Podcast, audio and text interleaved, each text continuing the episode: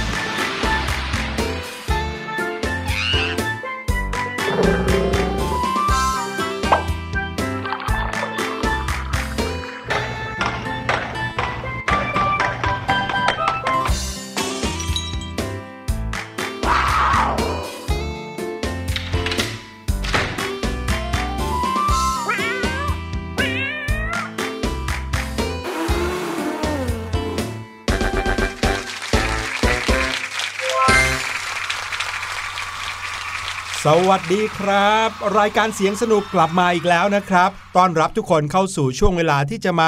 ฟังเสียงมากมายแล้วก็เดาเสียงปริศนาที่เรามีมาฝากกันในวันนี้นะครับ นอกจากนั้นก็ยังมีทั้งความรู้ความสนุกสนานพาน้องๆไปเที่ยวรอบโลกด้วยกันด้วยครับ ใช่บางทีไม่ใช่แค่รอบโลกนะพี่หลุยบางทีเราก็เข้าไปอยู่ในตัวเรา เรียกว่าวนอยู่รอบตัวเราแบบนี้เลยล่ะค่ะ ถ้าถามน้องๆว่าน้องๆ เคยรู้สึกว่าตัวเองจำสีของอะไรบางอย่างได้ง่าย ๆ บ้างไหมครับ เช่น สีของยี่ห้อขนม สีของยี่ห้อของเล่น หรือเกิดความรู้สึกหิวเป็นพิเศษเวลาที่เข้ามาในร้านอาหารร้านหนึ่ง ถึงแม้ว่าบางทีความหิวนั้นอาจจะเกิดขึ้นจากร่างกายตัวเองนะครับ แต่สีของร้านอาหารที่เขาใช้เนี่ยก็ทำให้เราหิวมากขึ้น และอยากซื้อของเขากินเยอะขึ้นโดยไม่รู้ตัวเลยละครับ อืมพี่ลูกเจี๊ยบอะเคยได้ยินเรื่องราวแบบนี้นะคะ ถ้าให้ใกล้ตัวน้องๆหน่อยเนี่ยก็คือเรื่องของการเลือกสีไฮไลท์ค่ะ เห็นว่ากันว่าสีไฮไลท์ต่างๆ เนี่ยนะมีผลต่อความจำด้วยนะคะ อืมวันนี้นะครับมีคำถามมากมายเกี่ยวกับสีที่จะทำให้เรามีคำตอบแล้วก็เข้าใจความรู้สึก ความต้องการของเราทุกคนเองมากยิ่งขึ้นครับแต่ว่าก่อนจะไปพูดเรื่องราวความมหัศจรรย์ของสีนะครับ วันนี้เรามีเสียงปริศนามาฝากน้องๆอีกแล้วครับ เสียงปริศนาในวันนี้เป็นเสียงของกีฬาอีกชนิดหนึ่งน้องๆหลาย ๆ คนคงจะเคยเล่นกีฬาชนิดนี้แล้วด้วย ลองไปฟังเสียงกันก่อน แล้วเดี๋ยวลองเดากันดูครับ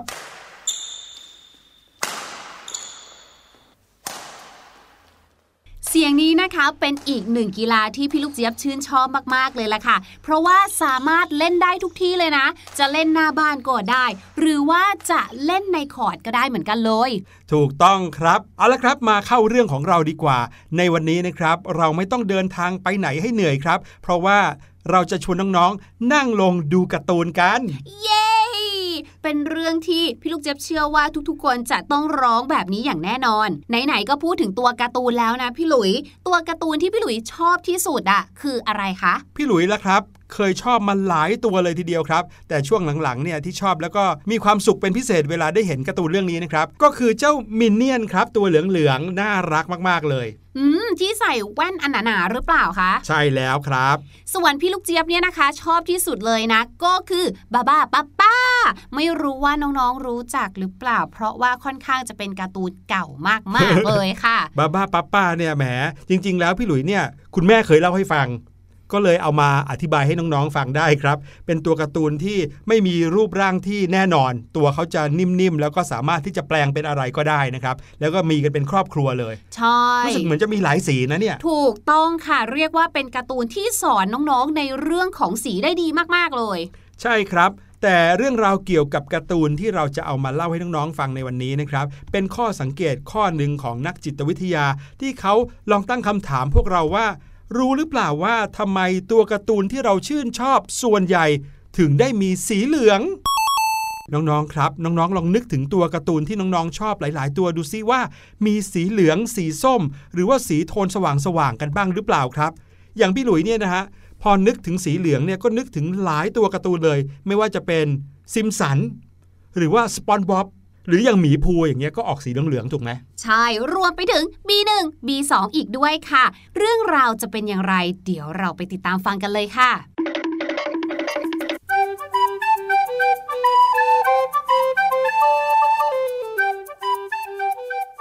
ไหนคะพี่หลุยเรื่องราวมันเป็นยังไงไหนว่ามาสิคะว่าเจ้าสีเหลืองเนี่ยมันมีผลอะไรกับเราเหรอคะ แน่นอนครับ เวลาที่เราเห็นอะไรสีเหลือง สีสว่างสดใสเนี่ย ก็ย่อมให้ความรู้สึกสดใสกับตัวเราใช่ไหมครับ ให้ความรู้สึกถึงการมองโลกในแง่ดี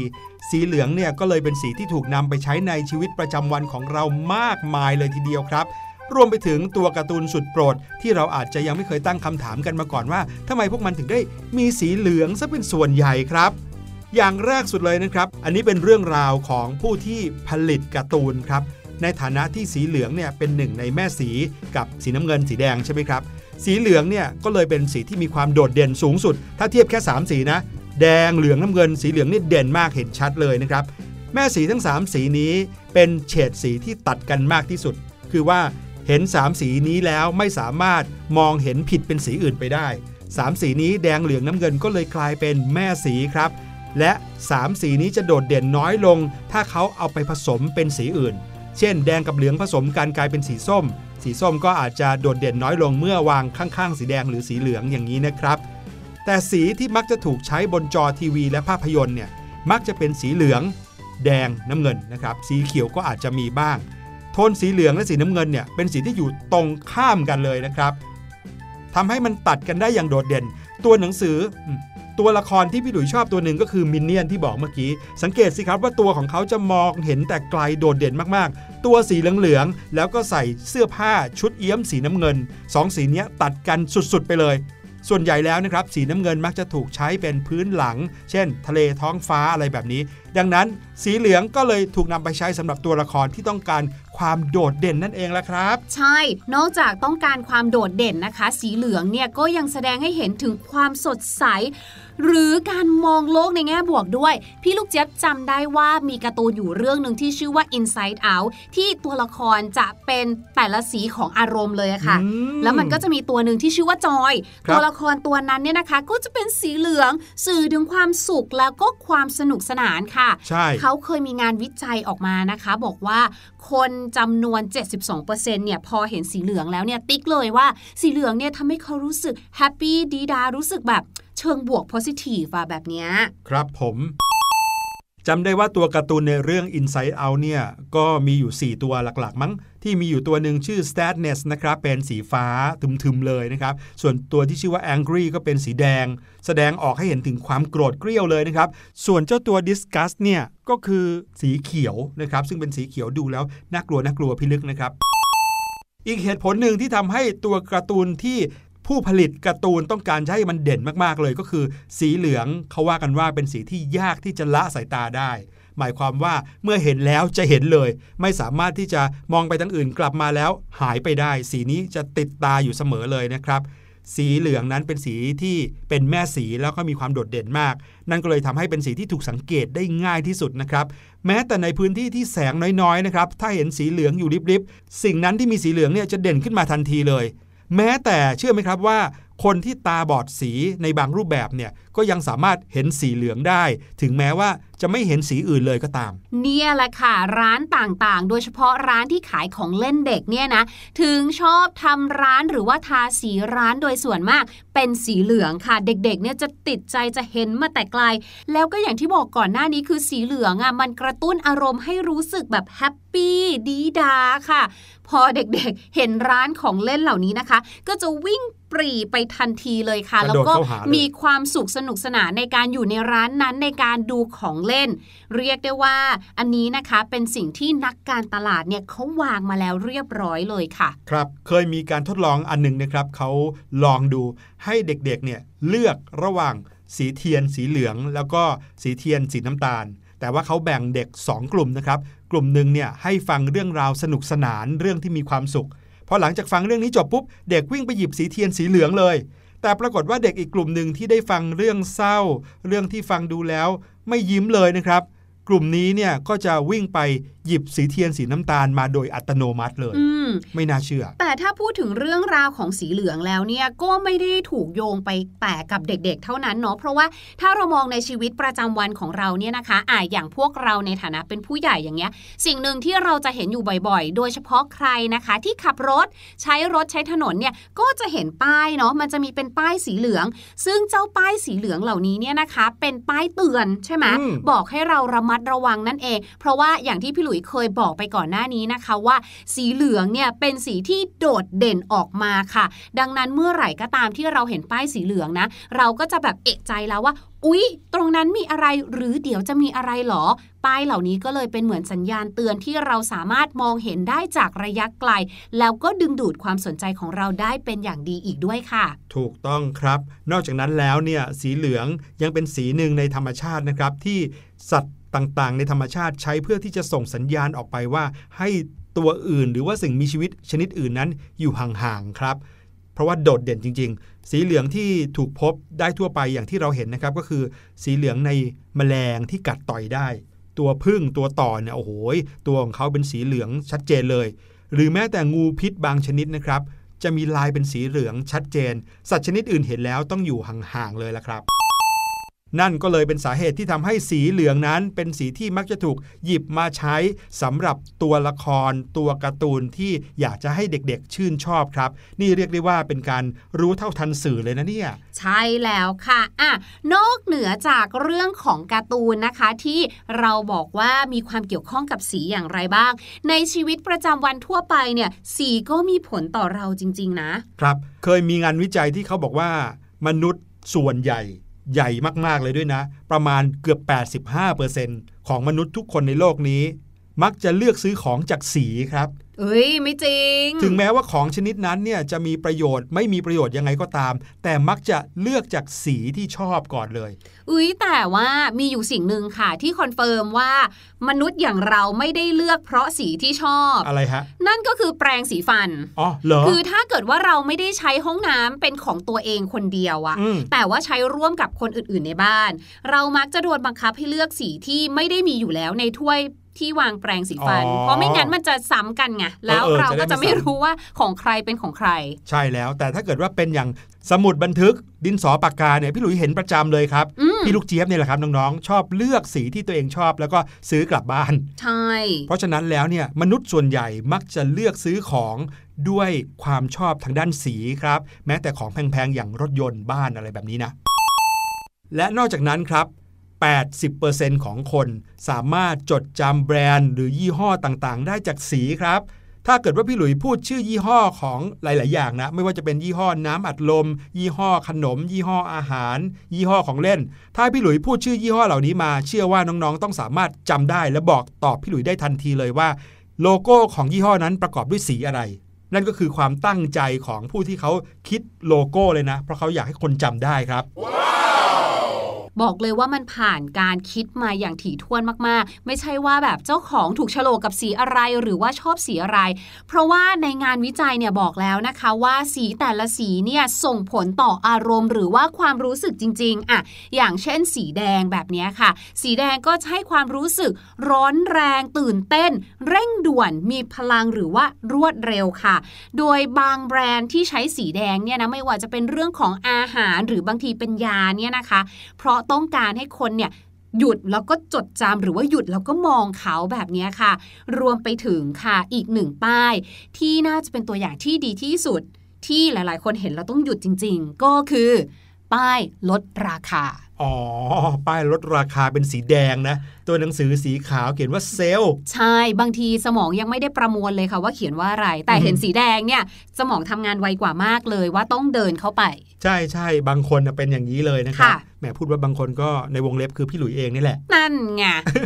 ยังไงก็ตามนะครับ สีแดงถือว่าเป็นสีที่เหมาะกับการเล่นกีฬาที่ต้องการความแข็งแกร่งของร่างกายครับ เพราะว่าเมื่อไหร่ที่เราเห็นสีแดง สมองมักจะตีความไปเลยว่าเป็นสัญลักษณ์ของสิ่งที่ต้องหลีกเลี่ยง หรือว่าเป็นอันตราย ก็เลยทำให้ร่างกายตื่นตัว แล้วก็มีพลังมากขึ้นนั่นเองนะครับ แต่สีแดงเนี่ยอาจจะไม่เหมาะกับกีฬา หรือว่ากิจกรรมอะไรที่ต้องการใช้ความคิดสร้างสรรค์ หรือว่า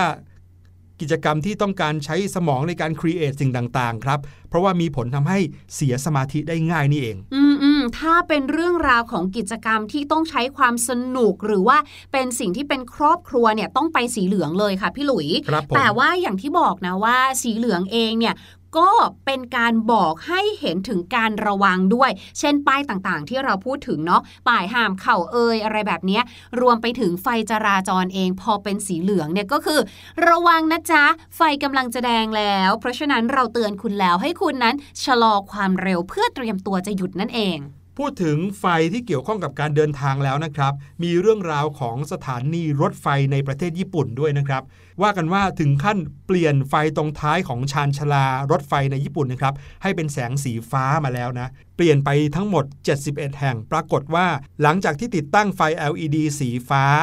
ที่สถานีรถไฟแล้ว กลายเป็นว่ามีอัตราการฆ่าตัวตายลดน้อยลงถึง 84%เลยทีเดียว นี่แสดงว่าสีฟ้านั้นมีผลต่อการทำให้คนเนี่ยใจเย็นลงเหมือนกันนะ น่าจะเป็นแบบนั้นค่ะ มาถึงสีนี้บ้างดีกว่าค่ะ สีเขียว สีเขียวเนี่ยสิ่งแรกที่นึกถึงเนาะพอเป็นสีเขียวก็ต้องนึกถึงต้นไม้อะครับดังนั้นสีเขียวเนี่ยก็เลยให้ความรู้สึกถึงธรรมชาติ หรือว่าบรรดาสิ่งแวดล้อมต่างๆ ค่ะ แล้วมีเรื่องที่น่าสนใจนะเขาบอกว่า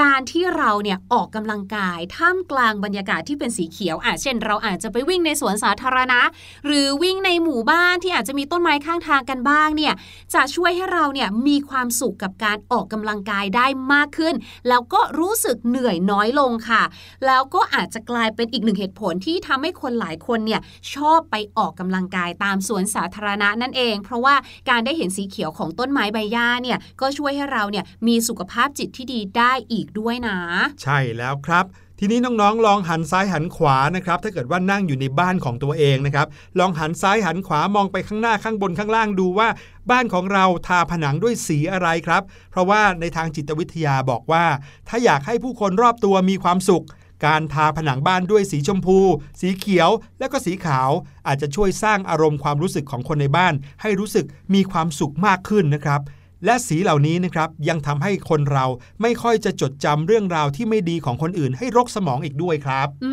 ม นี่นี่นี่แล้วเขาบอกว่าใครนะคะที่ชอบแบบว่ามีอาการปวดหัวบ่อยๆ หรือว่าปวดไมเกรนเนี่ย ลองมองไปรอบๆค่ะว่ามีสีอะไรบ้าง เขามีการทดลองนะคะจากการศึกษาของ Harvard Medical School ค่ะ เขาบอกว่าเขาทดลองกับคนไข้ที่เป็นไมเกรน ด้วยการเปิดไฟสีต่างๆ ไม่ว่าจะเป็นสีขาวสีแดงสีน้ำเงินสีเขียวอะไรแบบเนี้ยปรากฏว่าค่ะเกือบ 80%ของผู้ป่วยเนี่ยเปิดสีอะไรก็แล้วแต่มีอาการปวดหัวหมดเลย ยกเว้นสีเพียงสีเดียวก็คือ สีเขียวอืมแหมฟังอย่างนี้แล้วพี่หลุยชักจะชอบสีเขียวซะแล้วสิครับ นี่ถือเป็นส่วนหนึ่งนะครับให้พวกเราได้รู้จักแล้วก็ได้เห็นถึงพลัง และความมหัศจรรย์ของสีนะครับว่าส่งผลต่อชีวิตส่งผลต่อความรู้สึกของเรายังไง พูดแบบนี้แล้วนะคะ ต้องส่งเข้าเพลงทันทีค่ะ เพราะว่าเพลงนี้เหมาะกับเรื่องนี้จริง ๆ ค่ะ นั่นก็คือเพลงที่ชื่อว่าชอบค่ะ แล้วเดี๋ยวหลังจากเพลงนี้นะคะ มาฟังกันค่ะว่าพี่ลูกเจี๊ยบมีเรื่องราวภาษาอังกฤษอะไรมาฝากกันค่ะ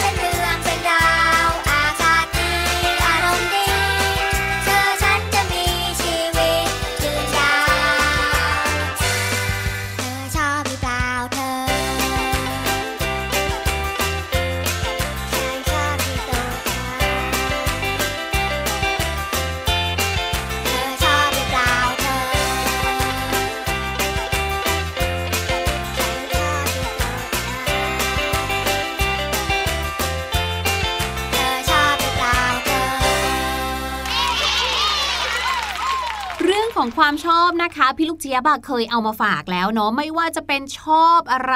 หรือไม่ชอบอะไรน้องๆ ก็ได้สำนวนภาษาอังกฤษกันไปหมดแล้วเรียบร้อยนะคะ แต่สิ่งหนึ่งค่ะที่ยังไม่เคยเอามาฝากเลยก็คืออ้าวแล้วถ้าเกิดไม่ชอบแบบเฉยๆหรือว่าไม่ care no สน no care ในภาษาอังกฤษเขาจะบอกว่าอะไรกันบ้างล่ะ สำนวนแรกนะคะที่อยากจะบอกว่า I don't care ค่ะ เอาที่สบายใจเลย ภาษาไทยเราก็มีเนาะว่า อืม เอาที่สบายใจอะอย่างเงี้ยนะคะ ในภาษาอังกฤษก็มีเหมือนกันค่ะ นั่นก็คือ whatever works whatever works นะคะ whatever ก็คืออะไรก็ได้อะไรก็ตามนะคะ W H A T E V E R whatever เขียนติดกันเลยนะคะ แล้วก็เว้นวรรคค่ะ W O R K S works นะคะ whatever works ก็คืออะเอาที่สบายใจเลยอะไรก็ได้นะคะ หรือถ้าเกิดว่าใครอยากจะเพิ่มเติมประโยคข้างหน้าขึ้นมานะคะว่า เออ เราโอเคคือเราไม่แคร์นะ I don't really care whatever works นะคะ เช่น พี่หลุยอาจจะถามพี่ลูกเจี๊ยบว่า เอ๊เรื่องนี้จะเอายังไงดี จะแก้ปัญหายังไงดี จะทำเป็น 1 2 3 4 ดีไหม พี่ลูกเจี๊ยบก็ให้การตัดสินใจทุกอย่างขึ้นอยู่กับพี่หลุยเลย เออ ขี้เกียจคิด ขี้เกียจตัดสินใจ ก็เลยบอกว่า I don't really care whatever works นะคะ ก็คือ อะ เอาที่สบายใจพี่หลุยเลือกได้เลย แบบนี้เป็นต้นนะคะ wow! กับอีกหนึ่งคำค่ะ ที่หมายถึงรู้สึกเฉยๆนะคะ ก็คือ indifferent indifferent น้องๆ น่าจะคุ้นเคยกับคำว่า different อยู่แล้วนะคะ ที่แปลว่าแตกต่างค่ะ แต่ศัพท์คำนี้นะคะ ซึ่งเป็นคำคุณศัพท์เนี่ย ก็คือ indifferent แปลว่าเฉยๆ ไม่สนใจ ไม่ค่อยแคร์ใช้กับความคิดเห็นทั่วไปนะคะ เช่นเดียวกันค่ะพี่หลุยอาจจะมีเรื่องมาปรึกษาพี่ลูกเจี๊ยบแล้วก็ถามว่าพี่ลูกเจี๊ยบอะมีความคิดเห็นยังไงกับเรื่องนี้ พี่ลูกเจี๊ยบก็อาจจะบอกว่าอืม I'm indifferent about this issue I'm indifferent about this issue ก็ไม่รู้ว่าบอกไม่ได้รู้สึกเฉยๆนะขอบคุณพี่ลูกเจี๊ยบมาก ๆ เลยนะครับ กับสำนวนดีๆ ที่เอามาฝากกันในวันนี้ เอาล่ะ ตอนนี้ได้เวลาไปเฉลยเสียงปริศนากันแล้วละครับ กับกีฬาชนิดนี้จะเป็นกีฬาชนิดไหนลองฟังกันอีกรอบหนึ่งครับ และเสียงนี้ก็คือเสียงของกีฬาลูกขนไก่ หรือว่าแบดมินตันนั่นเองล่ะครับเอาละครับ วันนี้เสียงสนุกของเราหมดเวลาลงเรียบร้อยแล้วครับ กลับมาพบกันได้ใหม่ EP หน้านะครับ ติดตามกันแบบนี้ทาง thaipbspodcast.com วันนี้ลาไปก่อนแล้ว สวัสดีครับ สวัสดีค่ะ สบัดจินตนาการ สนุกกับเสียงเสริมสร้างความรู้ในรายการ